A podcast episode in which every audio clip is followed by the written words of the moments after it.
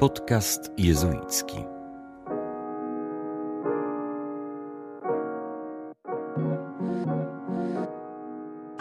Witamy Was bardzo serdecznie w podcaście jezuickim po dłuższej przerwie. Łukasz Sośniak i Dominik Dubiel. Kłaniamy się niziutko. Y, dzisiaj, moi drodzy, zaczniemy. W ogóle zmieniliśmy formułę, to znaczy nie będzie tylko i wyłącznie tych y, tweetów, które były ostatnio, tylko będzie kilka ciekawych, y, dodatkowo cieka dodatkowych ciekawych rzeczy w podcaście jezuickim. Między innymi połączymy się z proszę Państwa, samym rzecznikiem Jasnej Góry. O, Jasna Góra. Samym rzecznikiem Jasnej Góry. To jest poważna postać. Ojciec Michał Legan, porozmawiamy z nim, no to na razie nie będziemy zdradzać. Zobaczymy, o czym porozmawiamy. Zobaczymy, o czym porozmawiamy, bo to nie jest taki wywiad jak w telewizji, że wszystko jest zaplanowane, tylko możemy popłynąć w różne strony. Zobaczymy. Więc, no i nie więc... uprzedzajmy faktów, to nie kazanie, żeby powiedzieć, o czym się powie, powiedzieć kazanie, powiedzieć, o czym się powiedziało. Tak, tak, tak. Więc będzie dzisiaj naszym gościem Michał Legan, oczywiście telefonicznie, bo jest w Polsce.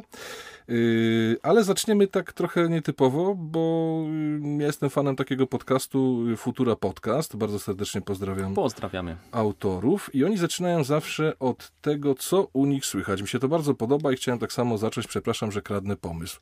Dominik, co u ciebie słychać? U mnie właściwie nic nadzwyczajnego, nic co wykraczałoby poza codzienność e, zwyczajnego studenta, czyli przede wszystkim piszę pracę na studia, uczę się do, do egzaminów, e, nawet zawiesiłem większość innych moich aktywności takich, okej, okay, no w mediach coś tam, drobia, jakieś tam drobiazgi cały czas dłubię, ale generalnie nic więcej już teraz nie piszę, nie podejmuję żadnych nowych, nowych akcji. Skończyłem ostatni tekst, który miałem do napisania, czyli do życia duchowego, do wiosennego numeru, taki nasz kwartalnik jezuicki. A teraz studia, studia, studia z przerwą na nagranie podcastu. Okej. Okay. A u ciebie? Całkiem spoko. Przygotowuję się do wyjazdu do Polski. Chcę trochę odpocząć po tym intensywnym czasie w Jasne. radiu, bo ty zawsze jest intensywny czas. Y, ale żeby wyjechać, no to nie jest takie proste dzisiaj w czasach y, covidowych. Trzeba wszystko pozałatwiać, y, powypełniać te formularze lokalizacyjne, kupić tą maskę taką wielkiego ptaka, nie? Bo teraz te zwykłe maski już nie, nie działają podobno tak. w samolotach, tylko trzeba mieć ten dziób taki.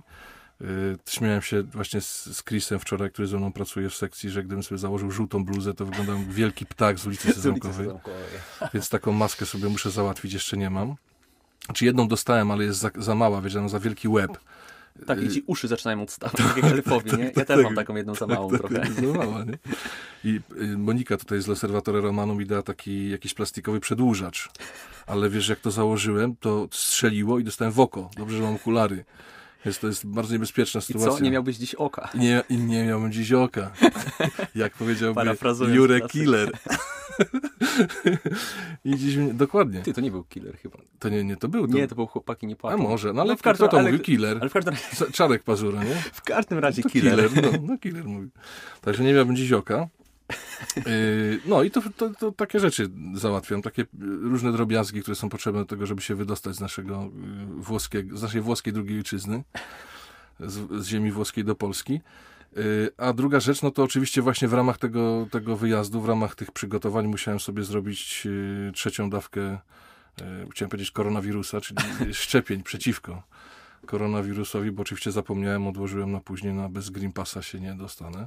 Oczywiście. No, no jak się czujesz po tej trzeciej No to, dzisiaj spoko, ale wczoraj mnie przetelepało nieprawdopodobnie, U. więc myślałem nawet, że nie zrobimy tego naszego dzisiejszego podcastu, bo miałem, tak, tak mnie trzęsło, tak mi było zimno, że aż nie mogłem utrzymać telefonu. Mm, no to mocno. W rękach, więc dosyć mocno. No to spoko, czyli ciało zareagowało, tak? Czyli co, coś się wydarzyło, nie? No nie, tak, nie dostałeś placebo. Wiesz, ja się chwaliłem tutaj właśnie Monice z Obserwatora, że e, że na mnie to nie działa, nie? że co dostanę tą dawkę, to, to po prostu nic się ze mną nie dzieje, no bo że tak. to jest za mała dawka, że na takiego grubasa to trzeba by ze 3-4 takie strzelić, żeby, wiesz, żeby coś mnie ruszyło. Okazało się, że mnie przetrzepało zdrowo. Okay. No dobra, to co, zaczynamy od tweetów. Chcesz zacząć? To zaczynamy. To zacznij ty. Piotr Zarzeczański y, na Twitterze, którego nie znam i chyba wcześniej nawet nie widziałem jego tweetów, opublikował takie zdjęcie y, wzruszające syna, dorosłego syna w ramionach mamy. Mhm. I podpis jest taki. Dzięki 48-godzinnej awarii internetu syn odnalazł matkę, która żyła samotnie w pokoju obok. Znaczy śmiesznie, ale to jest taki śmiech Śmieszne, przez łzy. Ale właśnie o to chodzi, nie? Że, Śmiech to, przez łzy. że, to, że to się, można się z tego pośmiać. Ktoś sobie po prostu zrobił jaja, dokładnie Piotr y, Zarzeczański, którego serdecznie pozdrawiamy, Y, ale to na dobrą sprawę jaja nie są, bo rzeczywiście coraz częściej tak funkcjonujemy. Dokładnie tak. Ja, wiesz, pamiętam jeszcze z y, czasów, kiedy byłem troszkę młodszy niż teraz, bo dalej jestem bardzo młody. Czyli byłeś niepełnoletni jeszcze, tak, rozumiem. Z, kolegą, który dzisiaj jest księdzem, mieszkaliśmy, y, ja mieszkałem na piątym piętrze, on na siódmym w tym samym bloku Mhm. i zrobiliśmy sobie sieć komputerową, czyli przeciągnęliśmy kabel, jeszcze nie było internetu, to było przed 95 rokiem. Tak. Przeciągnęliśmy kabel i gadaliśmy na jakimś komunikatorze, który wtedy zainstalowaliśmy. okej. I, I wiesz, to była nieprawdopodobna rewolucja. My tam siedzieliśmy po prostu godzinami na tym, dopóki piorun w to nie walnął i ten serwer, czy tam tą kartę sieciową Tak. spalił i, ca, y, i cały jakby plan strzelił, nie? To byliście prekursorami polskiego internetu. Byliśmy prekursorami sieci, bo potemśmy na Rakowie zakładali sieć taką wewnętrzną, która, kt- w której były filmy oczywiście nielegalnie ściągnięte z internetu na dyskach, nie? E, Wiesz, która, która no przekazywaliśmy Tak. sobie różne pliki w, Lata tej sieci. 90. Lata dzie- klasyk. wspaniałe lata 90. Tak nie? jest. Słusznie miniony, no nie, bo system wcześniej słusznie miniony odszedł, ale no, te czasy internetowe były wyjątkowe. Ściepywaliśmy się, pamiętam, e, na, na internet, bo Mhm. tam jeden był, który to wszystko prowadził. To było 140 parę osób w tej sieci. Aha. Y, I za to, co zostało, robiliśmy imprezę co roku nad, nad, Mich- na Michalinie, czyli na takiej zalewie koło Częstochowy. Okej. Wiesz. To były super czasy. Ale to były jeszcze czasy, kiedy myśmy mieli ze sobą kontakt, kiedy były te imprezy na Michalinie, kiedy, wiesz, spotykaliśmy się. Y, A teraz wszystko się dzieje przez internet. Tak. I są takie sytuacje, że opuszczona matka żyje w pokoju obok sama i syn po prostu w ramionach pada jej, wiesz, odnajduje poprzez 48-godzinną przerwę w dostawie internetu. Zresztą to jest bardzo dziwne, że aż tyle nie było internetu. I tak sobie dzisiaj pomyślałem o tym, gdybym ja na przykład przestał, nie miał internetu przez 48 godzin, wiesz, no byłby problem. Bo ja chyba od no, dobrych paru lat nie mam takiej sytuacji, że jestem bez internetu. No poza rekolekcjami, nie? Poza, rek- no już ale teraz rekolekcje- ostatnio nie do końca, Aha. ale na przykład nowicjat, nie? Też był trochę takim czasem. No tak. że był wyznaczony czas na, na internet. I to było spoko, bo no, naprawdę można było pogadać, poznać się z, ze współbraćmi nowymi. E, miało to taki, no miało duż, dużą wartość. Ale dzisiaj naprawdę, powiem szczerze, przyznaję się, biję się w piersi, Państwo tego nie widzą. Potwierdzam, I, e, bijesz się w piersi. się w piersi. No naprawdę spędzam bardzo dużo czasu w internecie i Mm. to... ym, no przydałby się taki detoks. Mhm. On, mam wrażenie, że o, do, te, do tego chciałem dojść, że to jest niefajne, niedobre, nie sprzyja naszemu życiu duchowemu. No ale to jest taka kwestia do, do takiej chyba trochę indywidualnej pracy, nie? Żeby sobie, żeby sobie szukać tych momentów, w których, w których robimy sobie ten czas, ten No czas tak. offline. Nie, niektórzy, niektórzy chłopaki, na przykład wczoraj właśnie, no, wczoraj gadaliśmy nawet z chłopakami we wspólnocie, niektórzy mają taką zasadę, że na przykład używają w ogóle kompa tylko do mszy wieczornej o 19. Jak kompa do mszy. Nie, nie w sensie, że używają kompa do mszy, tylko do czasu mszy. że, A, okej. że wyłączają komputer, idą Zastanawiam na mszę. jak odprawiałem mszę przez internet, to już było przegięcie. Nie, tego nawet nie robimy my. Pozdrawiamy naszych kochanych słuchaczy tradycjonalistów. Tak, tak, tak, serdecznie. W tym sensie, że za, po prostu wszystkie rzeczy, które mam do zrobienia na kompie i pracę, i rzeczy do, powiedzmy, takie rozrywkowe, no nie? Do czasu Kończą i do, do koniec. 19. Zamykają kompa i wieczorem już w ogóle nie używają komputera. Ja mam trochę późniejszą te, te granice, ale też się staram Druga, trzecia w nocy, nie? maksymalnie. Max. Nie, ale okej, no, w zależności od dnia też nie, nie mam takiego, powiedzmy, rygorystycznego jakiegoś programu na, na ten temat, ale, no, ale też się staram, że nie wiem, no, na przykład, żeby do 22 powiedzmy przynajmniej skończyć, no i potem mieć jeszcze czas na, żeby się wieczorem spokojnie jeszcze pomodlić, poczytać coś, coś papierowego, żeby też nie mieć kontaktu nawet tak zupełnie z tym, z tym światłem, ale to, to jest fakt, nie, że to po prostu mega, mega rozprasza, a zwłaszcza w ogóle mm, internet, no a sociale, no to już no, e, celują w tym, żeby po prostu ukraść e, i rozproszyć uwagę. Ja bym chciał ten wątek zakończyć y, taką jedną uwagą.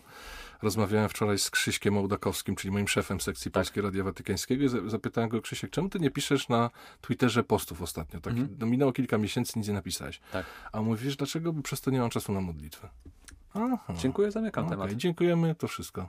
Można? Tak, można? Można. Tak, ale to jest naprawdę mega, mega zdrowe. Zresztą y, tak naprawdę no to, to jest taka ogólna, bardzo generalna rzecz, że warto sobie czasem zrobić przerwę od wszystkiego, co się robi jakoś, jakoś regularnie. No dobra, nie. Od modlitwy, od, Eucharystii. modlitwy, tak, tak. od Nie. wspólnoty, od celibatu. Jeszcze jakieś przykłady może przyjdą do głowy. Doskonałe. Z obfitości serca mówią usta, jak Tak. wiadomo. Ale zupełnie serio. No to właśnie, od, od, od kompa czytam od różnych, różnych tam innych, e, innych rzeczy, które są, które są same w sobie w, w porządku. Ale żeby zobaczyć, jak się, jak się funkcjonuje bez nich, no nie? Czy one rzeczywiście nie ukradły mojej uwagi w takim stopniu, że, że, że, stają, że przestają być środkiem, stają się celem, nie? Czyli my tak naprawdę mówimy o poście w tej chwili. Dokładnie tak. Ja się absolutnie zgadzam, że post to jest coś bardzo, bardzo zdrowego i co bardzo, ale to bardzo służy yy, takiemu uspokojeniu ducha i takiemu też trochę sfokusowaniu się bardziej na tym, co jest, co, jest, co jest ważne. Jak się widzi, czego mi brakuje, no to też się widzi, do czego ciągnie moje serce, a to jest y, szalenie ważne. Szalenie w, ważne. W zrozumieniu w, w rozeznaniu siebie, też swojego W- życia, to co absolutnie się tak, dzieje. Nie? absolutnie tak. Dobra, co znalazłeś? Tak a propos. Tweet, tweet, y, tweet Anny Szlęzak. O, o, Ania A- Ślęzak. Pozdrawiamy serdecznie. Ja też Pewnie nie y, przysłucha- nie kojarzę, posłucha tego, ale- kojarzę, ale- kojarzę. Ale kojarzymy. To Z jest- Krakowa dziewczyna. Tak? No jest. nie wiedziałem. W każdym razie, no, gada o relacjach. Yy, Nawet specjalnie, jak, jak znalazłem tego tweeta, byłem obserwuję, bo jest yy, dowcipną, inteligentną babką.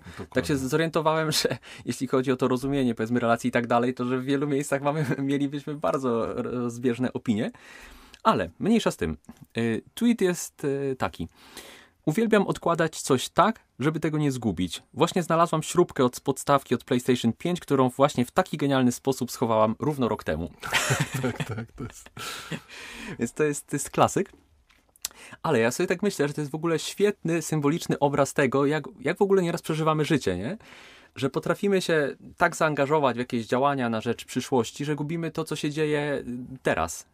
Yy, jasne, że to nie chodzi o to, żeby w ogóle nie myśleć o przyszłości, YOLO i, i, i w ogóle, ale też, żeby nie utkwić z głową w świecie, który nie istnieje, nie? I nie przegapić właśnie tego życia, które się rozgrywa teraz, teraz u nas. Tak sobie myślę, że, że chyba wszyscy mamy trochę taką pokusę mm, myślenia, że zacznę żyć pełnią życia, będę szczęśliwy, spełniony, jak coś tam osiągnę, coś tam nazbieram, zrealizuję i tak dalej, nie? Że nie wiem, jak zarobię na, na dom albo na samochód y, i coś tam jeszcze, no to wtedy będę szczęśliwy. Albo, że okej, zamkniemy ten projekt, to wtedy będzie, będzie życie. Albo skończę jeszcze pięć kierunków studiów i cztery doktoraty, to wtedy będę prawdziwym jezuitą i, i, będzie, i będzie super. Tak.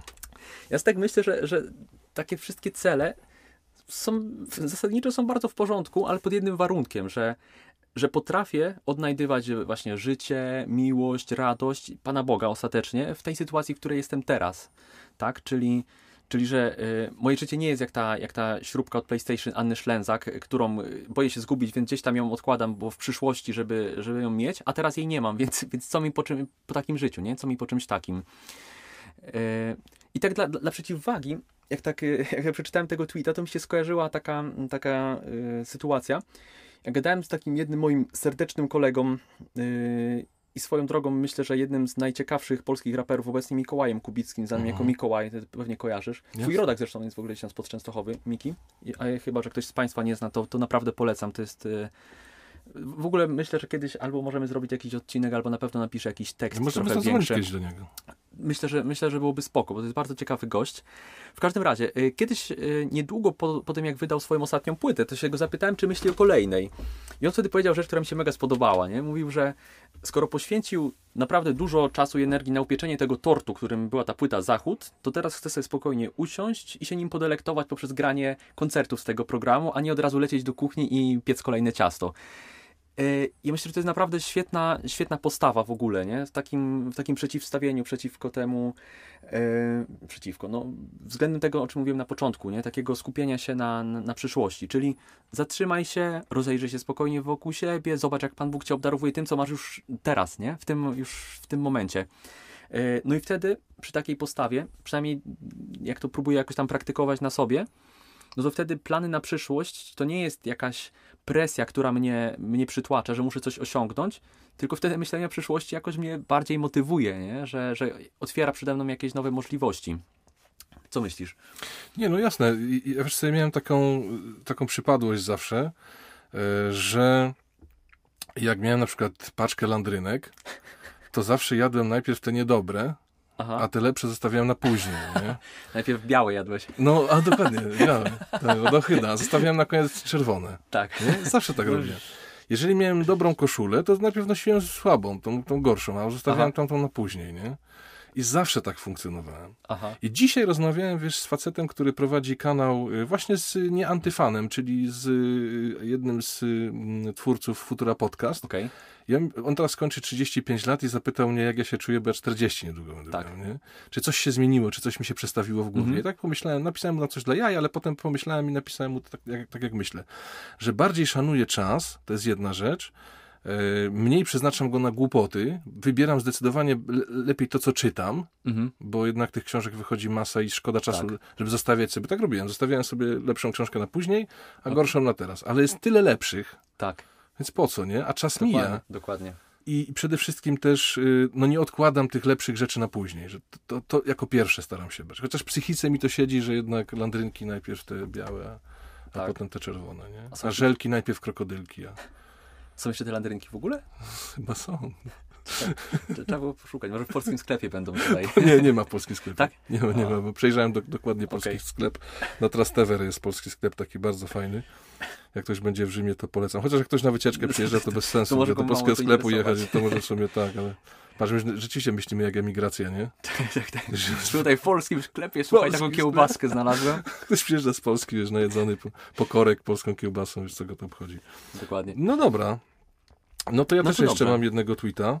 Mianowicie. Y, Ponieważ ja ostatnio y, śledzę bardzo, bardzo, bardzo mocno to, co się dzieje w polskiej kadrze, w polskiej Mhm. piłce, no bo oczywiście y, siwy Bajerant zostawił polską kadrę i uciekł do Flamengo, czyli Ar- y, Souza. Zalas i za skórę. Siwy Bajerant. Potem pojawił się łysy Bajerant, czyli Fabio Cannavaro, który okazało się, że wykorzystał y, spotkanie z Cezarym Kuleszą, czyli z prezesem Polskiego Związku Piłki Nożnej do tego, żeby popromować się na arenie międzynarodowej, bo wiesz, Gazeta dello Sport napisała, że on dostał już na pewno angaż, to znakomity piłkarz zresztą, No tak, tak. złotą piłkę miał i tak dalej, że już dostał na pewno angaż, a chodziło o to, żeby zauważyła go, y, zauważyła go wiesz, y, Liga Serie A, żeby go zauważyła włoska Serio? liga. No, to i- nie słyszałem, że to takie no jasne, nie następne. są to robione po mistrzowsku. Sami bajeranci przychodzą do, do nas. E, I myślę, że to, co się teraz wydarzyło, o czym pisze Michał Pol, świetny dziennikarz na swoim Twitterze, to sugeruje, że jednak Cezary Kulesza myśli o y, polskim trenerze, czyli o kimś, kto zna najlepiej ze wszystkich trenerów polską kadrę, czyli Adamie Nawałce, który już był trenerem. Okej. On napisał tak, na live rzuciłem, że Adam Nawałka wraca z wakacji na Melediwach. Skrócił te wakacje, bo miał być chyba do 17, a wrócił już. E, I teraz wszędzie mi się wyświetlają reklamy Melediwy, raj na Oceanie Indyjskim. I tak dalej, panie Adamie, aż chce się rzucić wszystko i lecieć na Melediwy. Pisze Michał Pol. E, No i tam jeszcze później dyskusja. Adam Nawałka też napisał na Facebooku, że jeśli ktoś skraca urlop w takim miejscu, to musi mieć głęboko w sercu dobro polskiej kadry. Czyli, na, No to czyli już- dużo mówi to o tym, co się będzie To działo. pewnego rodzaju deklaracja. Taki No nie? No oczywiście tam zamieszczone takie zdjęcie tej rajskiej plaży, nie? Tak, tak, tak. No ale Jerzy Brzęczek skomentował, że w Kosowie jest ładniej, bo wie, że Jerzy Brzęczek złożył papiery do Kosowa, będzie prawdopodobnie trenerem reprezentacji Kosowa. Ale tu Nie- nie- zupełnie nie, o nie tym. słyszałem. Ja chciałem Ale nie o tym, nie o nie, tym, nie o tym, nie o tym. Na, na jakby, mm, pretekstem, pretekstem y, y, jest tylko ten tweet. Natomiast chciałem pogadać o tym, że my taką czasem mamy chęć, nie jak y, siwy bajerant, żeby rzucić tę prezentację i uciec do Flamengo za większą kasę, ale żeby generalnie zostawić swoje życie, żeby po prostu tak zacząć od nowa, żeby rzucić wszystko, tak jak tutaj chce Michał Poli, lecieć na te y, Malediwy. Y, I to jest taka duża pokusa jakby za, zaprzeczenia swoi, swoim osiągnięciom, temu, co się zrobiło. Nie, też taki chyba cichy, wewnętrzny głos, który mówi, że jest tak, nie jestem do końca dobry, że fajnie byłoby zacząć od nowa. Y, I tak jak się kiedyś mówiło, gdyby tak rzucić wszystko i wyjechać w Bieszczady, nie? Tak. No to kiedyś miało inny sens, bo tam niektórzy musieli jechać w Bieszczady za Tak, czasów tak, słusznie tak, tak, systemu. Y, Ale jest w nas taki głos y, y, i dlatego mi się wydaje, że chciałem właśnie o tym powiedzieć. Warto praktykować to, o czym mówiliśmy już w jednym z naszych podcastów, czyli rachunek sumienia, ignacjański, bo on się różni od takich zwykłych tym, że jest to dziękczynienie na samym początku, a ono nam fajnie ustawia nasze życie, bo ono nam pokazuje, że Pan Bóg w naszym życiu działa, że my, chociaż się dzieją różne trudne rzeczy, problemy, chociaż nam nie wychodzi, chociaż grzeszymy, to Pan Bóg jest obecny w naszym życiu i nie ma sensu go porzucać. Świe- Świetna konkluzja, bo Udało mi się. doskonale, dos- doskonale to... Nie przygotowano. Ale widać, że głębo, głęboko przemyślana to, to jest owoc długiego procesu. To nigdy Mam nie nadzieję. jest tak, że się, że się dokonuje nawrócenie punktowe. Zawsze to jest owoc długiego procesu, nawet jeśli jest nieświadomy. Spoko. Nie, nie, przynajmniej nie do końca. W, każdy, w każdym razie, ale zupełnie serio, to ja myślę, że absolutnie masz rację w tym. Yy, z tego względu, że kiedy, kiedy czujemy, że w ogóle w naszym życiu totalnie się coś nie, nie, nie, nie skleja i że w ogóle nie, nie, nie ma żadnej wartości, nie ma sensu, no to jasne, pomijamy tutaj poważne, yy, poważne wątki, kiedy to, są, kiedy to jest jakiś, jakaś zapaść psychiczna, czy, czy, czy depresja, czy, czy inna choroba. Ym, To jest, to jest jakby jedna sprawa. Natomiast y, druga sprawa jest, y, jest taka, że często to jest y, brak kontaktu tak naprawdę realnego ze swoim, ze swoim życiem, nie? Czyli nie mamy kontaktu z naszą, z naszą rzeczywistością, z tym wszystkim, z całym tym dobrem, które, które się dokonuje, nie? W, ciągu, w ciągu naszego życia. Nie A kiedy- dostrzegamy tego. nie? Dokładnie, ale to jest to, to, to gadaliśmy o tym w którymś z tych e, Tak podcastów jest, adwentowych, nie? Że, że jeśli zaczynamy to praktykować, na, wyrabiamy sobie taki zwyczaj, żeby szukać nawet jakichś małych rzeczy, ale konkretnych, dobrych rzeczy, które się wydarzyły Konkretnych, w to naszym jest życiu. ważne To jest mega ważne, żeby konkret, no bo takie ogólne Ja Dziękuję sformułowania... Ci Panie prostu- za dobre życie. Nie? Tak, no to... E, No to no i co to, a w konkrecie, to, a co to znaczy? No, no to w sumie nie wiem, a to w sumie może to mam jednak słabe życie. no ale często tak się kończy, no nie? Natomiast jak się, jak się dziękuję za, za, za naprawdę konkretne rzeczy, wtedy zaczyna się to, wtedy zaczyna się widzieć e, realne działanie Pana Boga, nie? Że Pan Bóg jest kimś realnym, nie jest jakimś tam, e, nie, nie jest jakimś takim duchem ogólnym. Nie, nie prowadzi nas to do spirytualizmu takiego totalnego, nie? że czasem może tak być, że jakaś duchowość nas może zaprowadzić do czegoś takiego, że Pan Bóg no to tylko takie rzeczy duchowe, nie? że zero konkretu. Tam Tak, a tutaj na tym Westpadole, no to trzeba jakoś tam zrobić te wszystkie inne rzeczy i, i tak dalej. A Pan Bóg właśnie, tak, no, jest, jest Chrześcijaństwo jest rzeczy. o tym, że, jest, że Pan Bóg się wcielił, nie? żeby właśnie być w naszej codzienności, dzielić z nami codzienność. Tak jest. Mamy coś jeszcze? Tak jest. Wiesz co, ja jeszcze znalazłem dwa tweety. Okej. Zobaczymy, jak stoimy z czasem. Zrobimy albo jednego, albo... mm, Patrzymy. Zobaczymy. Tweet, który napisała, który mnie absolutnie oczarował y, Natalia Wiśniewska. Mm. Natalia Wiśniewska napisała takiego tweeta. Moja starsza córka założyła wczoraj czapkę, rękawiczki i górę od kostiumu kąpielowego na sukienkę Mhm. i oznajmiła, że teraz jest super bohaterką, po czym do końca dnia pomagała wszystkim wokół. Coś no, pięknego. brawo, brawo, brawo. Brawa. Brawa, Brawa. brawa. Ale coś absol- absolutnie coś pięknego, bo jak mówi święty Ignacy, mamy szukać i znajdować Pana Boga we wszystkich rzeczach, nie? Trochę na przedłużeniu tego, o czym, na, na czym skończyliśmy twojego tweeta. Bo czasem tak narzekamy, że ta dzisiejsza kultura, zwłaszcza ta kultura masowa, jest nośnikiem antywartości, że jest antyczhrześcijańska. To yy, ksiądz Janusz Chyła yy, takiego napisał, nawet Mm, zaczęliśmy jakąś... Pozdrawiamy jakąś. Janusza Po- bardzo serdecznie. Pozdrawiamy serdecznie. Przyjechał tu z pielgrzymką rowerową. Mieliśmy przyjemność się spotkać, wypić sobie piwko nawet tutaj w Rzymie. Proszę bardzo, proszę bardzo. Yy, Ja niestety nie miałem do tej pory przyjemności na żywo, obserwujemy się tylko na Twitterze, ale co się odwlecze, to, To nie to, ucieszy. to wiadomo. tak. W każdym razie, y, ja tak sobie myślę, że trochę tak i trochę nie, y, ponieważ z jednej strony oczywiście, że są w, w kulturze, w popkulturze elementy, które są, można powiedzieć, antychrześcijańskie, ale są też elementy, które są na wskroś chrześcijańskie, nawet jeśli tego nie widać tak na pierwszy rzut oka.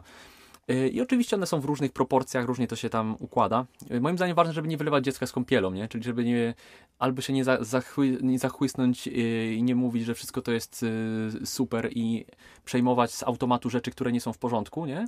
z perspektywy chrześcijańskiej, ale też, żeby nie, nie, nie wywalać od razu do kosza, tylko znowu, słowo klucz rozeznawać, Mhm. nie? tak sobie myślę. Zwróć uwagę, to jest rzecz, która jest absolutnie mega, mega ciekawa i fascynująca. Ja sobie tu uświadomiłem, jak czytałem taką książkę Geralda Lofinka Jezus z Nazaretu, kim, kim był, y, czego chciał. Y, Znakomita książka, jedna z ciekawszych y, rzeczy, jakie przeczytałem o, o Jezusie. Y, Wydana zresztą przez, przez W Drodze, znowu się pojawia wątek, więc też pozdrawiamy przy okazji. No tak, tylko wiesz, my tutaj przede My wszystkim tutaj- reklamujemy wydawnictwo wy- WAM, które jest naszym partnerem podcastu. Oczywiście, że tak, no ale to do WAMu jeszcze dojdziemy pewnie. Do, nie? dojdziemy, Do- dojdziemy, do- bo jest nagroda. Nagroda jest w konkursie specjalna z WAM-u. Bardzo fajna. Oczywiście. Ale wracając do, do Jezusa z Nazaretu. Y, Co jest ciekawe, że w przypowieściach Jezusa są też wątki, które są jawnie złe, niemoralne. Nie? No, Mhm. sztandarowy przykład tego nieuczciwego zarządcy, który zdefraudował majątek swojego pana, a jak to wyszło, to na koniec jeszcze ukradł trochę jego rzeczy, odpuścił, żeby sobie załatwić miękkie lądowanie. A Jezus go chwali. A Jezus mówi, patrzcie, jakie to jest gość. Stawia go no za przykład, może Stawia tak. go, tak, stawia, no, sta- stawia go za przykład. Ale co jest ważne, że Jezus i tam jest, i w Ewangeliach można znaleźć więcej historii, gdzie jest coś, co jest y, dla nas moralnie, w ogóle, co jest moralnie wątpliwe, a Jezus w ogóle nie skupia się na, na moralizowaniu, tylko, tylko wykłada, tylko wyciąga z tego wnioski, które dla nas mogą być zaskakujące, właśnie dlatego, że jesteśmy przyzwyczajeni chyba wszyscy do takiej wizji moralizującej bardzo, y, bardzo chrz- chrześcijaństwo. Ja w ogóle mam wrażenie, że my redukujemy chrześcijaństwo do moralności bardzo często. No to jest skomplikowany temat, bo moralność jest czymś mega ważnym, no bo, Jasne. bo o, nas, o tym, jak żyjemy, świadczą nasze czyny, no nie? Ale tym, chrześcijaństwo co jest czymś myślimy. mega większym. Ale jest czymś mega większym, no nie? To, ale w każdym razie, yy, i co, co jest ważne, nie? Że Jezus na, na przykładzie tej przypowieści pokazuje, tak jak mówisz, jako wzór, że o Królestwo Boże, o rozwój Królestwa Bożego trzeba się troszczyć tak, jak ten koleś się troszczył o, o własny o własny interes, no nie? Czyli żeby całą swoją czyli całą swoją kreatywność, całą swoją pomysłowość e, w to. zaangażował w Mhm. to, żeby, żeby, mm, żeby się jakoś wyłgać z tej sytuacji. Postawił wszystko na jedną kartę, zaryzykował. Yy, I wyszedł na, tym, wyszedł na tym dobrze, można powiedzieć. Jezus w ogóle nie kończy tej przypowieści, nie opowiada tam dalej, czy, czy, czy go spotkała kara, czy się. Nie. Jezus w ogóle nie, nie porusza tego wątku moralnego. Skupia się na przekazaniu tego, yy, tego mm, przekazu, przekazaniu przekazu, No, na, na tym, żeby przedstawić przekaz, który jest kluczowy, nie? Czyli przekaz o Królestwie Bożym, o dobrej nowinie. Ja tak sobie myślę, że do popkultury właściwie można podchodzić chyba trzeba podchodzić właściwie tak samo, nie? Z perspektywy chrześcijańskiej. Bo można wyrzucić do kosza jakiś serial czy książkę, bo są tam wątki niechrześcijańskie. I zgoda, że czasami nawet trzeba tak zrobić, bo jak ktoś czuje y, osobiście, że te wątki, które są jakoś złe, zbyt mocno na niego oddziałują, no to jasne, że to trzeba po prostu trzeba e, rozeznawać wyrzucić. też? Znowu, trzeba po prostu rozeznawać, ale generalnie wracam do, do, do Ignacego. Tak sobie myślę, że lepiej chyba próbować szukać w tym, w tym Pana Boga, czyli na przykład oglądam film, no to w jakich wątkach, w jakich motywach, które pojawiają się w tym filmie, można zobaczyć jakieś odbicie, nawet jakiś drobny odblask, ale Ewangelii, nie? Może, może po prostu przyjaźń, może poświęcenie, może jakaś troska o wykluczonych, o środowisko, nie wiem. Może zobaczyć, z jakimi cechami bohaterów ja się jakoś tam utożsamiam, że to jakoś współgra z moimi, z moimi pragnieniami, nie? Do, do jakiego dobra zaprasza mnie kontakt z tym dziełem i skupić się właśnie na tych, na tych dobrych wątkach. Tak sobie myślę, że nie, że jak się w ten sposób podchodzi do, do popkultury, no to ona nas nie, nas nie tylko nie zepsuje, ale może nawet, może nawet uczyni z nas bohaterów na miarę córeczki Natalii Wiśniewskiej, nie? A, i to jest piękna puenta. A skoro ty mówisz o filmie, to y, nigdzie się nie ruszajcie, bo za chwilę się połączymy z Michałem Leganem, z rzecznikiem prasowym Jasnej Góry, czyli to jest bardzo ważna postać, i pogadamy właśnie o filmie. E, O filmie, który jest chyba jednym z najlepiej oglądanych na Netflixie, czyli Don't Look Up, nie patrz w górę. Nie patrz w górę, co ja patrzę.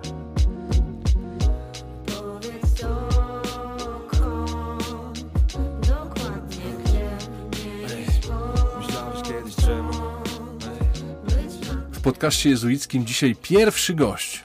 Pierwszy gość w historii podcastu jezuickiego. Do tej pory tylko my gadaliśmy, było bardzo nudno. A teraz w końcu wydarza się coś ciekawego. A teraz w końcu wydarza się coś ciekawego i chcieliśmy zacząć, mówiąc krótko, z górnej półki. Bo to gość i to gość naprawdę, który zacznie z wysokiego C. Czy to będzie papież Franciszek? Nie, Ale też gość ubrany na biało. Nie tym razem, ale też gość ubrany na biało, czyli proszę Państwa, Paulin. Michał Legan, rzecznik prasowy Jasnej Góry. To jest naprawdę poważna persona. Witaj serdecznie, Michale. Witam bardzo, bardzo niepoważnie. Nie wiem, czy Państwo wiedzą, ja przypuszczam, że nie, ale my się y, znamy, można powiedzieć, z roboty, bo myśmy przecięli się w Radiu Jasna Góra, pracowaliśmy jakiś czas. Y, Ja prowadziłem programy, tam troszeczkę robiłem za takiego zapowiadacza różnych programów, y, a Ty prowadziłeś audycję o filmie w Radiu Jasna Góra. Tak było. Omawiałem filmy, które aktualnie, aktualnie były na, e, na ekranie. Zresztą zajmuję się tym e, zawodowo, można powiedzieć, bo jestem teologiem kina po prostu. Niesamowite to jest, że można Teo- być teologiem, teologiem kina, kina. nie? Dlaczego Ty nie jesteś jezuitą, powiedz Michał? Przecież Ty się idealnie nadajesz, dlatego, że Ty dostrzegasz Pana Boga we wszystkim właśnie. Wyrzuciliby mnie. Wyrzuciliby mnie. Ja nie jestem wystarczająco, e, wiesz, poważnym człowiekiem. Co innego my, ale poważni ludzie. intelektualnie, ale marne szanse. Ale ja, ja zawsze miałem y, odwrotnie, myślałem, że to mnie by wywalili z- od Paulinów. Że nie było najmniejszej No, wątpliwości. to, to się właśnie nazywa powołanie. tak, to się nazywa powołanie. Piękna sprawa, ale w ogóle to właśnie sobie uświadomiłem dzisiaj, dopiero jak się tutaj zbieraliśmy do tej rozmowy, że my w sumie, Michale, bo okej, my się obserwujemy na Twitterze, ale że my tak korespondencyjnie poniekąd też się spotkaliśmy w, w Orygenesie, prawda? Bo chyba obydwaj byliśmy członkami redakcji tegoż portalu.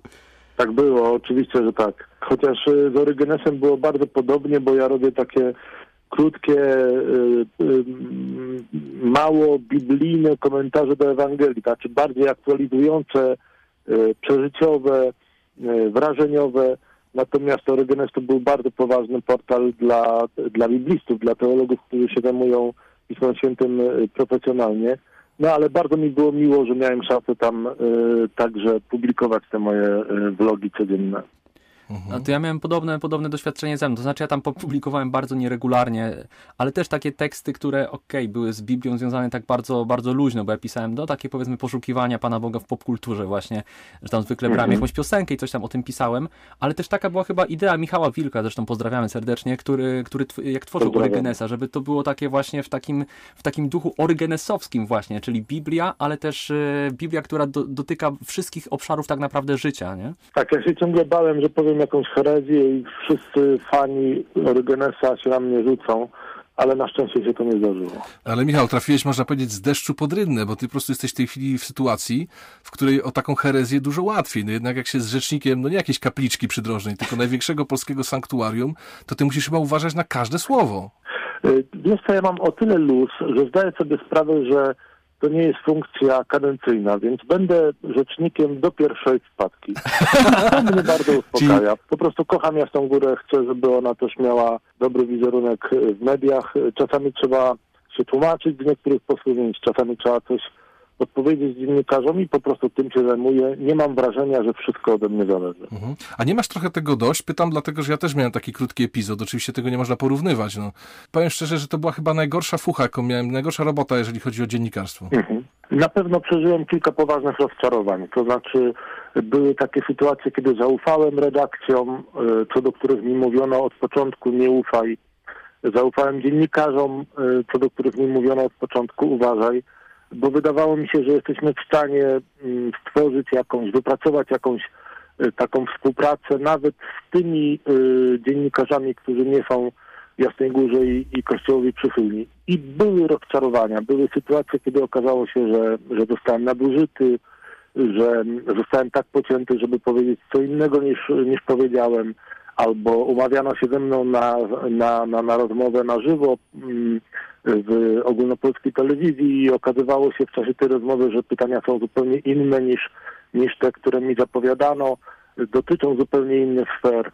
Więc y, to były stresujące momenty, ale tak poza tym to y, przecież ostatecznie chodzi o to, że y, Matka Boża na Jasnej Górze nie miała żadnego objawienia, nic nie powiedziała, nie zostawiła orędzia. Jedyne co na Jasnej Górze przeżywamy tak intensywnie patrząc na ikonę, to fakt, że, że właśnie ta ikona jest przepisaną Ewangelią, że opowiada że opowiada słowa z Kany Galilejskiej, takie proste bardzo, zróbcie wszystko, cokolwiek mój syn wam powie, albo wina nie mają. I, I my to mamy przekazać, mamy przekazać ym, tę te, te, te dobrą nowinę z Jasnej Góry tym, którzy chcą ją usłyszeć. Więc nie, nie przeżywam jakichś e, głębokich stresów, chociaż bywają sytuacje, kiedy rzeczywiście trzeba bardzo uważać na każde słowo i bardzo się starać, żeby żeby nie zostać źle zrozumianym, czy żeby nie zostać nadużytym. To jest Jasne. prawda. Fajnie, że tak to odbierasz. Y, My cię dzisiaj zaprosiliśmy po to, żeby porozmawiać o filmie, który się nazywa, ma, nosi tytuł Don't Look Up, nie patrz w górę. To jest i, i pierwszy pozytyw, jaki ja dostrzegam tego filmu, to jest po prostu nauka języka angielskiego, bo teraz wszyscy już będą wiedzieć, jak się mówi nie patrz w górę i patrz w górę po angielsku. Nie ma po prostu. Ale najpierw, zanim pogadamy o tym filmie, to ja chciałem cię zapytać, dlaczego ty nie chcesz z nami gadać o Wiedźminie? Co ty masz do Wiedźmina? Siedzi tutaj wielki fan Wiedźmina, Dominik Dubiel i chce się dowiedzieć. Ja bardzo, bardzo przepraszam za to. Wiecie, marzyłem o tym, żeby być w waszym podcaście i liczyłem na to, że jak już się znajdę, to że będę miał cokolwiek mądrego do powiedzenia. A w sprawie Wiedźmina jestem po prostu profanem. Nie lubię ani książek, ani tym bardziej y, y, ekranizacji Netflixowskiej, więc, y, więc nie chciałem się wpychać z, z, ze słowami, które by nie bardzo miały sens, ale wszystkich fanów Wiedźmi, Wiedźmina szanuję, podziwiam i, i życzę, żeby się serie Wiedźmina nie skończyły do końca waszego życia. W każdym razie, proszę Państwa, dziękujemy. Naszym gościem był Michał Lega.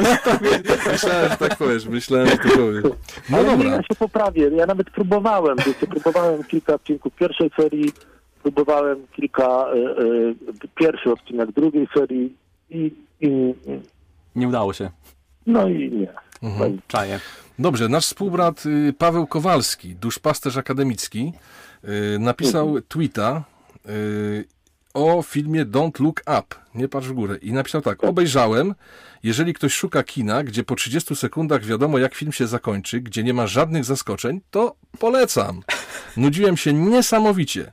Y, Co ty myślisz o tym filmie, Michał? Oglądałeś? Tobie się podoba, słyszałem. E, Wiesz, ten głos wcale nie jest odosobniony, dlatego że bardzo wiele osób e, pisze o tym, że nie byli zadowoleni i że się poczuli jakoś zawiedzeni tym filmem. I ja to troszeczkę rozumiem. To znaczy, jeżeli ktoś wyobrażał sobie, że plejada mm, najdroższych i najlepszych aktorów Hollywood stworzy dzieło, które będzie miało gigantyczne filozoficzne zaplecze i będzie takim game changerem naszej obserwacji cywilizacji i w naszym rozumieniu tego, co, y, tych wszystkich jakby mm, y, tej całej ewolucji, która się dokonuje w, naszych losach, no to się musi zawieść.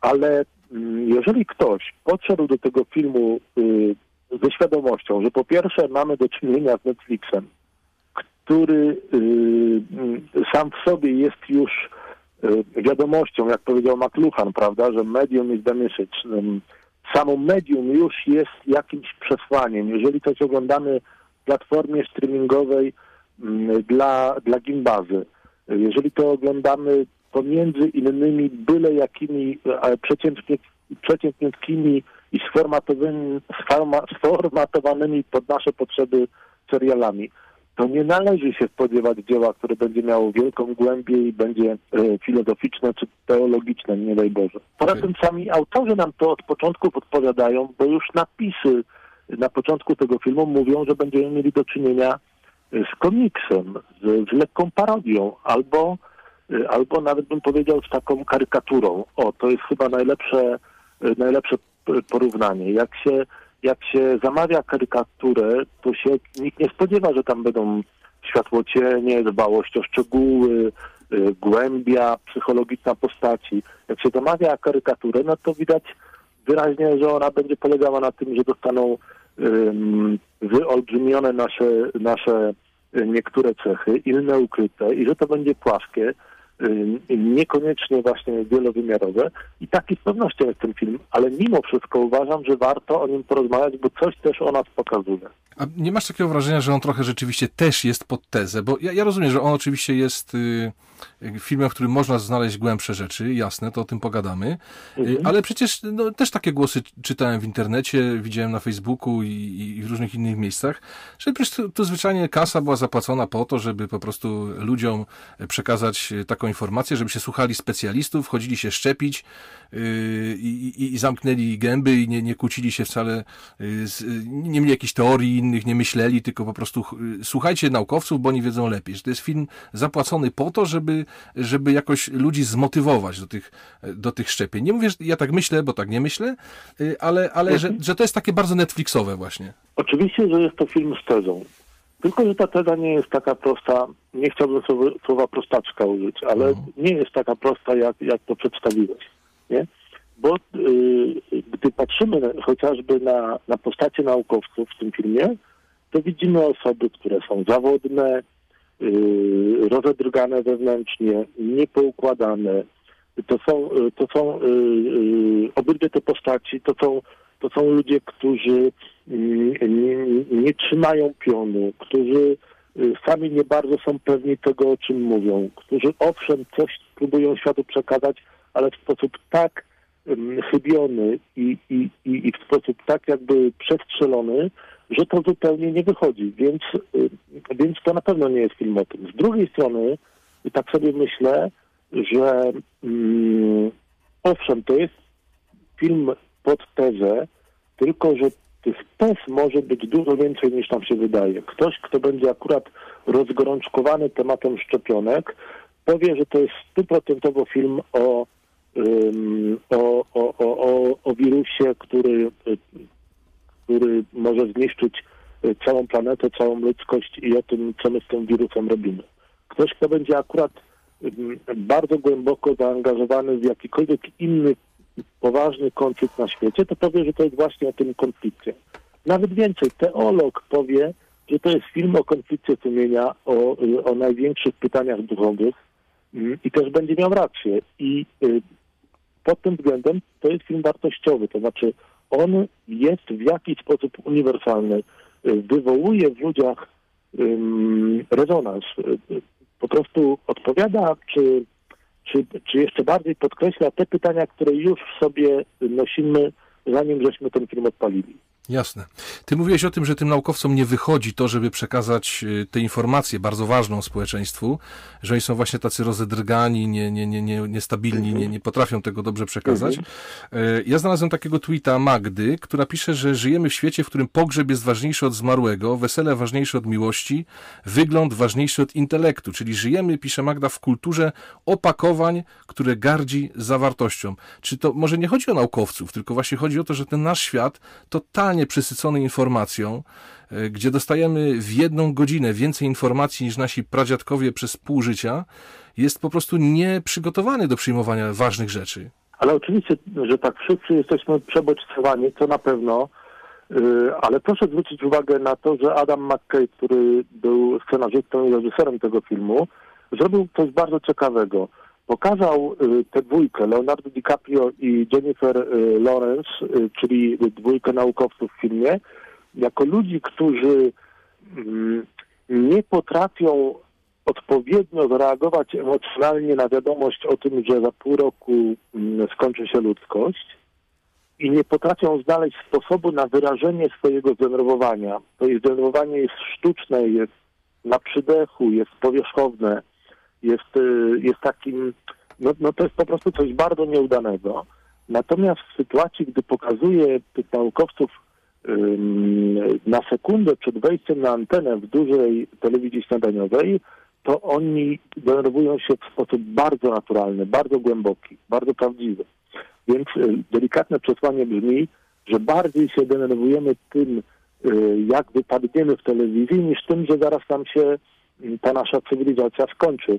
Zresztą, y, zresztą tak, tak obiektywnie jest. Gdy mówimy o bardzo poważnych y, problemach, to, to, to, to nasze wzburzenie bywa teatralne, bywa rytualne, y, ale trudno powiedzieć, że jesteśmy tak naprawdę przejęci, głęboko przejęci sprawami największymi, najważniejszymi.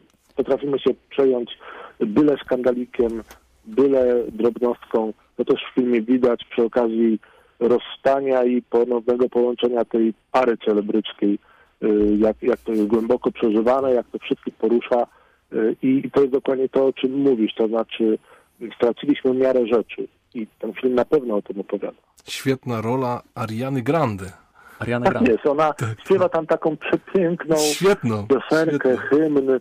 Ja, ja byłem głęboko poruszony tą, tym, tym, tym, tym, tą sceną koncertu, kiedy, y, kiedy treść nie, przy, nie przystawała do, do, do, do takiej symfonicznej formy. Ja akurat na muzyce, szczególnie tej popularnej, się, się, się niewiele znam, ale wyobrażam sobie, że wykorzystano wszystkie możliwe zabiegi kompozytorskie, żeby nas wzruszyć y, tą, y, tą, tym refrenem i, i, i było w tym coś naprawdę poruszającego i przekonującego, chociaż kiedy się człowiek odsunie emocjonalnie, to widzi, jakie to było głęboko, jakie to właśnie było płytkie, jakie to było mm, nieprawdziwe. Tak, w sensie, no tutaj te, też wychodzi ten wymiar karykaturalny, o którym wspomniałeś na początku, nawet właśnie w tej piosence, gdzie mamy przekaz taki dość, dość banalny, chociaż piękny, no nie? ale jednak, jednak nie ma w tym jakiegoś pogłębienia, przekazany za pomocą tak, y, tak przesadzonych, tak gigantycznych, y, bombastycznych, bombastycznych narzędzi. Natomiast mi się tak nasunęło takie pytanie, jak, jak o tym wspomniałeś, o tym właśnie niezdolności do przyjęcia wiadomości o czymś ważnym, tak e, Mhm. to, to, co chyba dla nas kluczowe dla, z naszej perspektywy, no my jako powiedzmy chrześcijanie, mówiąc bardziej, bardzo, No bardzo szeroko, no mamy do, tak jakby mamy do przekazania pewną, pewną istotną wiadomość światu.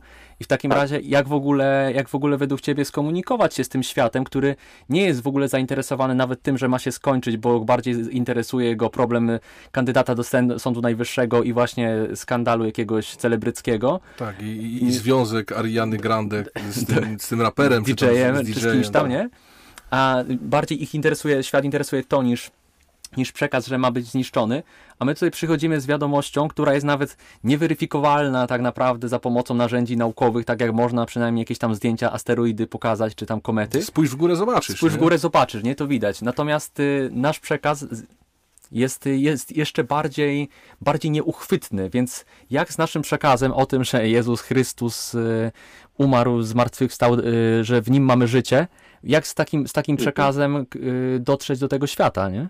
Wiesz, to jest pytanie, na które, które właściwie sam sobie zadał już w latach 60. XX wieku kardynał Ratzinger, prawda? We wstępie do chrześcijaństwa, pamiętacie, jest ten, ten niezwykły obraz cyrku, który przyjeżdża do miasta.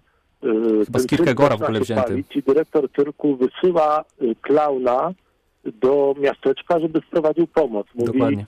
ten, ten, ten klaun ma pobiec do ludzi, wrzeszczeć pali się i zachęcić ich, żeby przybiegli tego cyrku go gasić, bo jeżeli tego nie zrobią, to spłonie także miasteczko. I ci ludzie widzą klauna, który biegnie po ulicy i mówi pali się, pali się, zaraz wszyscy spłoniemy i się śmieją do łez, bo, bo po prostu klaun ma taką rolę.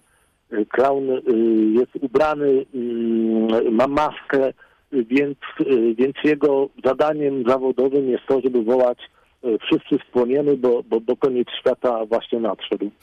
I, i, I to przerażało Ratzingera, pewnie przeraża do dzisiaj, że my takich narzędzi do, do, do, do obwieszczenia ludziom końca świata tak naprawdę nie mamy i ciągle będziemy y, skazani na, mm, na, na wyśmianie, skazani na to, że ktoś powie, no taką masz rolę, takie jest twoje zadanie, żebyś ciągnął więcej ludzi do swojego cyrku. Y, I, y, i, i- I to jest coś bardzo, bardzo przerażającego, ale z drugiej strony, przecież gdy sobie przypomnimy Didachę, to jest starożytny chrześcijański tekst, to tam będzie wołanie, niech przeminie ten świat. Pamiętacie? Wołanie o to, żeby przeminął. Nawet, nawet w czasie Eucharystii codziennej mówimy, mówimy, głosimy, głosimy śmierć Twoją, Panie Jezu, wyznajemy Twoje zmartwychwstanie i oczekujemy Twojego przyjścia w chwale, nie? Czyli dla chrześcijanina koniec świata to jest dobra nowina. Nie? To jest wiadomość o tym, że, mm, że nie wszystko zawsze będzie pogrążone w tej tragedii, w tej rozpaczy, y, y, w której jest pogrążone teraz. Nie wszystko będzie tak źle, jak jest do tej pory. Przyjdzie dzień, kiedy wszystko będzie mm, naprawione i przywrócone do pierwotnego, pierwotnego stanu zamysłu, y, zamysłu Bożego. Także y, gdy mówimy o końcu świata, to mamy dobrą nowinę. Nie? Mamy piękną, dobrą nowinę jako chrześcijanie y, o tym, że Ewangelia się wypełnia, że apokalipsa to nie jest to, co nam pokazuje katas- katastroficzne kino, tylko, tylko dobra wiadomość o, o, o kochającym, miłosiernym Bogu, który ma plan na to, żeby tą tragedię, jaka się rozpoczęła y, wraz z grzechem pierworodnym, zakończyć. To jest w ogóle fascynujące, nie? W jaki sposób się wyemancypowała ta, ta część apokalipsy biblijnej, y, katastroficzna, nie? Bo to, to właśnie, to jest abs- absolutnie fascynujące dla mnie, to co mówiłeś, że jako dla chrześcijan jest to dla nas y, poczo- zapowiedź tego, że idzie nowy świat, ten świat, który jest lepszy, nie? Dla chrześcijanina e, zapowiedź tych wszystkich, e, czy wcześniej też Żydzi mieli taką wizję apokaliptyczną, prawda? Z tych czasów przedchrześcijańskich, później z tego czasu przejściowego i chrześcijańskie, te wszystkie apokalipsy mówią o tym, że będą tragedie, będą wojny, będą kataklizmy i to jest znak, że nadchodzi e, Królestwo Boże, że będzie dobrze potem. Natomiast właśnie to jest ciekawe w tym kinie apokaliptycznym, że mamy to wszystko i w tym momencie to się kończy, nie? Czyli nie ma nic, nie ma nic więcej. Troszeczkę widać w filmie, o którym rozmawiamy, mm, tą, to, to, co ja lubię nazywać taką mesjańską obsesją popkultury, bo jestem pewien, że coś takiego istnieje z tego prostego względu, że ludzkość nigdy już nie wymyśli historii piękniejszej i bardziej poruszającej niż historia kogoś, kto oddał swoje życie żeby wszyscy inni mieli życie. Nie? Oczywiście, że ateista powie, że to jest po prostu mit prometejski, y, no a chrześcijanin powie, że cały świat jest zafascynowany y, i ma obsesję mesjańską. I to oczywiście widać i w Batmanie, i w Supermanie, i, i, i Will, Willa Smitha w Jestem legendą, i w tysiącu innych filmów, bo, bo, bo cały Hollywood jest po prostu ogarnięte tym, tym, tym takim imaginarium e, judeo-chrześcijańskim, prawda? Natomiast e, Natomiast e, film, o którym dzisiaj mówimy, ma bardzo wyraźne wskazanie na to, jak, ten, jak ta opowieść o Mesjaszu może być wykrzywiona, bo, bo autor scenariusza nam wyraźnie pokazuje, że przyjdą tacy, którzy będą wskazywali i mówili oto Mesjasz i będą kłamali. A w filmie akurat tą osobą jest ów właściciel firmy Dash, który, który jest pewnie taką kompilacją realnych postaci, mm, które znamy mm, jako twórców wielkich technologii internetowych, wielkich, y, wielkich korporacji, właściwie mm, wypełniających nasze życie i kontrolujących nasze życie. Nie? I ten, ten, ten, ten bogacz, ten miliarder w pewnym momencie wskazuje na, na takie drony, które miały rozbić kometę i, i, i na, na, na pierwszego z tych dronów i mówi, to jest mój synek, mój pierworodny i to jest Mesjasz, nie? I, yy, i to jest fascynujące, dlatego że yy, ewidentnie autor yy, filmu nadał tej postaci taki rys y, demoniczny. Nie wiem, czy to zauważyliście, że kiedy, kiedy um, ów, ów, ów miliarder zaczyna y, przedstawiać prawdę o tym, że zna, y, zna przyszłość niektórych osób, y, to, to, to zapowiada y, doktorowi y, y, granemu przez, przez Leonardo DiCaprio, zapowiada mu, że on umrze w samotności i, y, i że tak mu to wyliczył jego algorytm. I to jest coś bardzo, bardzo interesującego, bo my, my potem obserwujemy tą przyszłość i widzimy, że, że, że ów miliarder kłamał, że Leonardo DiCaprio nie umiera w samotności, tylko otoczony ludźmi, którzy, którzy go kochają i których on kocha. Więc, y, więc y, to jest ktoś, kto ma tą cechę demoniczną kłamania o przyszłości i przekazywania złej nowiny, tak? Umrzesz w samotności, nikt cię już nie pokocha, jesteś dla nikogo nieważny, życie się nie liczy, nie warto się starać. Y, wiemy, że ten miliarder zna prawdę, bo doskonale, stuprocentowo przewidział śmierć pani prezydent. Natomiast no tak. śmierć naukowca była dla niego zbyt piękna, żeby ją opowiedzieć prawdziwie i opowiada ją jako kłamstwo. Co więcej, skoro on wie, jak umrze ten naukowiec, to wie, że jego misja ratowania świata się nie uda, że to będzie misja mm, kończąca się katastrofą. Więc ewidentnie mamy tu postać demoniczną, postać kogoś, kto wskazuje na, na, na, na, na jakiegoś robota i mówi, oto wasz Mesjasz.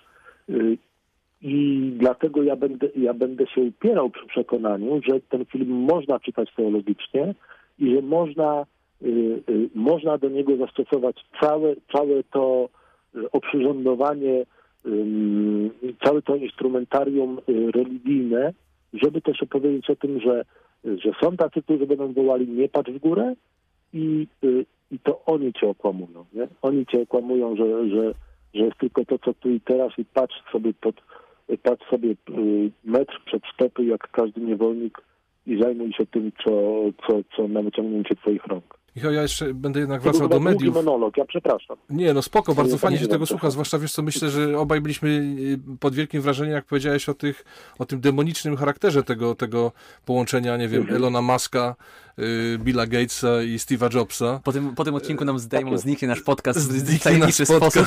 Tak, w tajemniczy sposób, ale to jest niesamowite, rzeczywiście on znał przyszłość, wiedział przecież, że, y, że Leonardo DiCaprio, jak on zginie, nie? Tak, ale to jest fascynujące, ja tak. szczerze mówiąc nie, nie załapałem tego, to znaczy ogólnie ta konotacja demoniczna, tak, ale nie załapałem tego w, w wątku, w tego, tego motywu, powiedzmy, antychrystusa, no nie? Który, który stanowi, który on stanowi. Więc to jest absolutnie fascynujące, co mówisz. No, wydaje mi się, że że tam nie ma żadnego przypadku, że to zostało tak opracowane. To znaczy jednak jest w tym filmie y, bardzo wyraźne przesłanie chrześcijańskie. Y, Można, można je zignorować, uznać, że popkultura nie ma do tego prawa, ale ono jest. Y, Na przykład takie bardzo proste przesłanie, że ocaleją ostatecznie tylko ci, którzy zasiądą razem do rodzinnego stołu. Nie wiem, czy, czy to jest coś, co, co was poruszyło mnie bardzo akurat w tym filmie. To znaczy, wszyscy inni umarli bez sensu. W jakiejś walce, na jakiejś orgii albo w jakimś barze. Wszyscy inni umarli y, w poniżeniu. Tak, tak ludzie nie powinni umierać. Nie? A mała grupka ludzi, którzy wyznali sobie miłość, wybaczyli sobie i usiedli do stołu, do uczty, to jest ta, ta, ta, ta, ta, ta, ta, ta reszta Izraela, ta cząstka, która umarła mm, pięknie, nie? Oni umarli mm, nie bez sensu, tak bym to ujął. Mi się, bardzo mi się podoba to, co mówisz, chociaż, Na chcia, modlitwie. chociaż, y, chociaż chciałem cię zapytać o, o jedną rzecz, bo czytałem gdzieś, bodajże na, e, na, na klubie jagiellońskim, jakiś komentarz do tego filmu. I tam autor y, stawiał taką tezę, że to jest y, w gruncie rzeczy jednak niechrześcijańska wizja, ponieważ że według autora tegoż tekstu y, teza filmu jest taka, że maksimum na jakie nas stać jako, jako ludzi, maksimum co, co ma nam za, do zaoferowania rzeczywistość, to jest dobre życie tu i teraz, że tam nie ma horyzontu horyzontu jakiegoś e, dalszego, nie? Dalszego życia, tylko że Mhm. okej, że to jest prawda, że to jest piękna scena, w której oni są wszyscy razem, ale że rzeczywistość kończy się na, na, tym, na tym ziemskim byciu, byciu tu i teraz. Tak, że to piękno było w tym, że oni wybrali, jak chcą umrzeć. Że oni nie? wybrali, jak chcą umrzeć, tak jest. I na tym się to Ale zatrzymało. umrzeć. Tak, tak, tak. I że na tym, na tym koniec. Że to, e, więc, że to jest piękne, ale, ale koniec.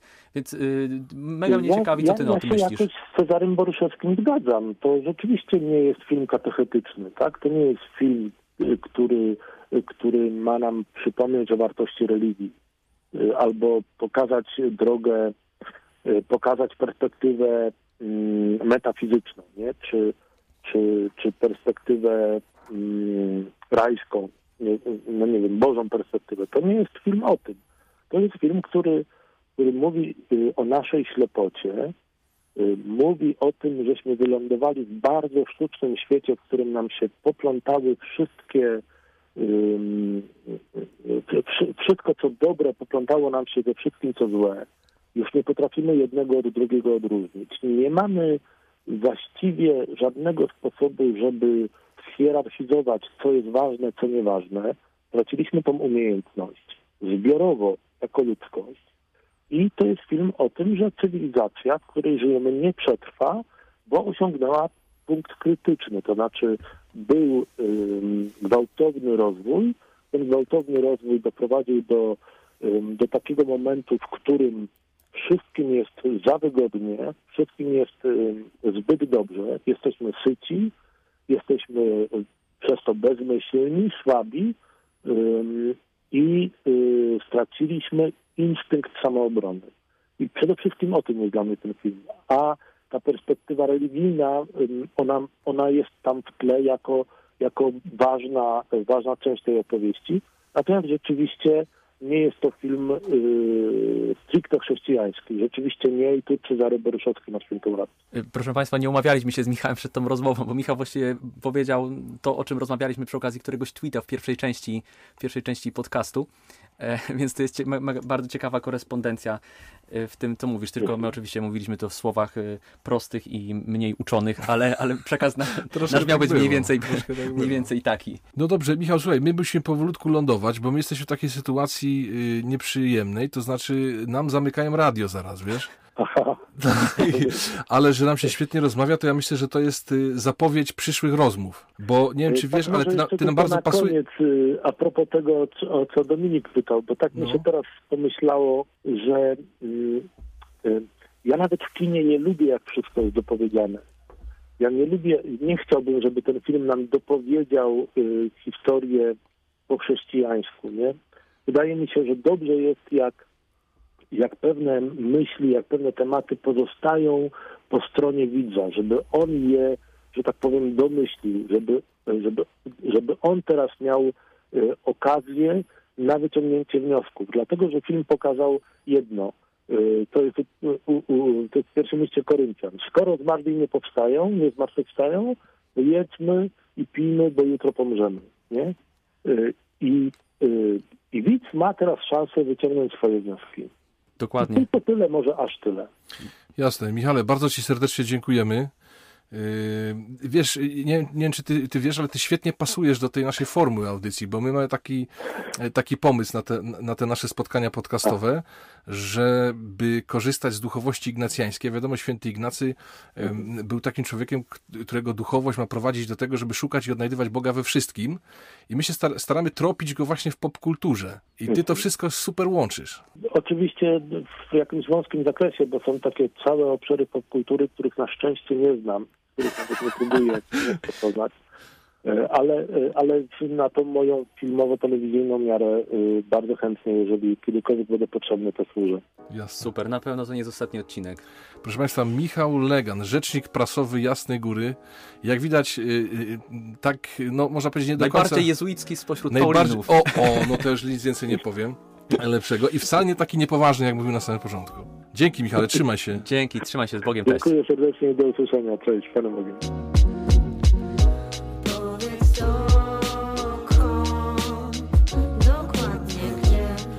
I jeszcze raz bardzo serdecznie dziękujemy Michałowi za tę rozmowę, która myślę, że dla mnie była zaskakująca, jeżeli chodzi o głębię e, interpretacji tego filmu. Nie spodziewałem się, chociaż sporo rzeczy tam dostrzegłem, że aż tak głęboko Michał wejdzie w, w to nie arcydzieło. Tak, no ja jestem absolutnie zafascynowany, ale to jest rzeczywiście niesamowite, jak, jak to rzeczywiście dobrze koresponduje z tym, powiedzmy, z całym naszym, z całą naszą działalnością, powiedzmy, na tym podcaście, tak? Czyli żeby szukać rzeczywiście Pana Boga yy, w, w, całej, w całej rzeczywistości. Ja się zgadzam z tym, co absolutnie, co, co Michał powiedział, już tak dopowiadając trochę post factum o tym właśnie, że jeśli, jeśli w kinie pozostają pewne wątki niedopowiedziane i po stronie widza, bo ja myślę, że w ten sposób tworzy się, tworzy się kicz yy, ewangelizacyjny, jeśli wszystko tak wy, wyłożymy kawę na Tak ławę jest. w sztuce. Jeśli, to, jeśli głosimy karygmat, no to o to chodzi, żeby powiedzieć wprost, ale jeśli, jeśli mamy, chcemy ewangelizować przez sztukę, to musi być sztuka, to nie, to, to, to nie może być ym, taka katecheza dla, dla, dla dzieci, nie? Wiesz, ale Michał się zajmował u nas w Radiu Jasna Góra filmami, to jest, co jest oczywiste, bo się na tym świetnie zna.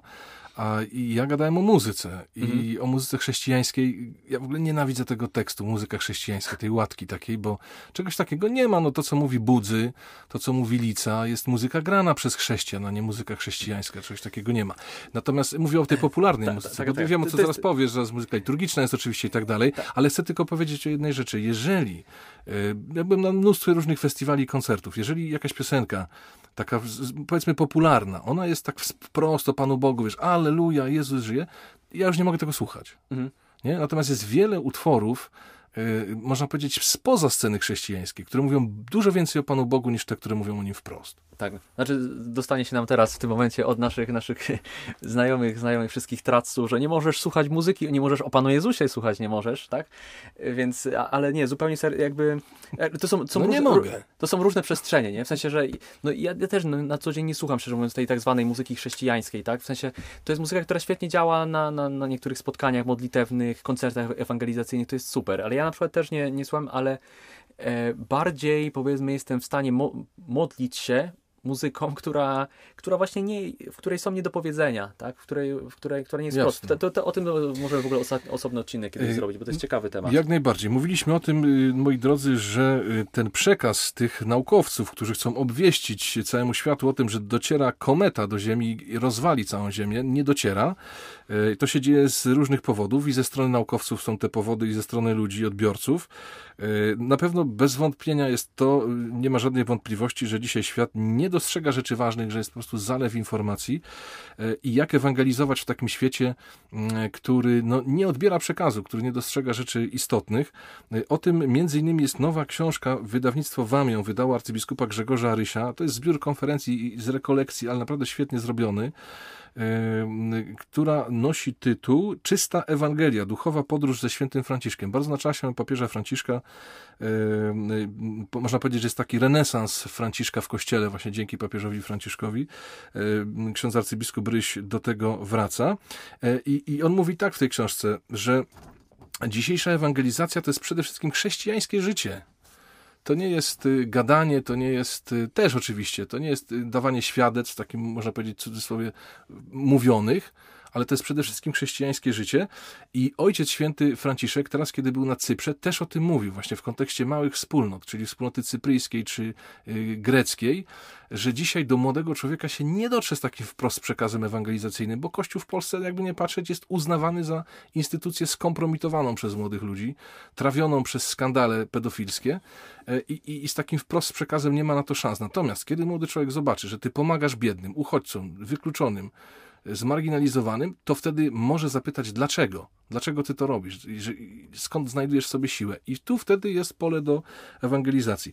To jest książka, która y, zabiera nas w podróż y, do czasów świętego Franciszka i pokazuje, jak bardzo są to aktualne problemy. I ta książka jest do wygrania y, w naszym konkursie, który już wkrótce się pojawi, zaraz się pojawi na naszym Twitterze. Możesz ją dostać, tylko to, zrób to tam napiszemy. Jeszcze nie wiem co. Jeszcze nie wiemy, ale wymyślimy jakąś formułę. Tak, tak, tak. I, I tą książkę można oczywiście od nas y, dostać. Dobra, lądujemy. Bardzo dziękujemy. Dzisiaj podcast trwał dłużej niż pierwsze cztery odcinki adwentowe. Wszystkie razem wzięte. Wszystkie razem wzięte. Ja sobie idę trochę do Polski, jadę do Polski e, odpocząć i jak wrócimy, to myślę, że się pojawi kolejny odcinek. One już nie będą tak regularne jak te adwentowe co tydzień, bo nie mamy też na tyle czasu, żeby e, tworzyć takie kobyły okropnie długie, radiowe tak często, ale mam nadzieję, że nam się uda zrobić to w miarę regularnie. Bardzo Wam dziękujemy. Dziękujemy serdecznie i do usłyszenia przy najbliższej okazji. Ciao. Ciao. Podcast jezuicki.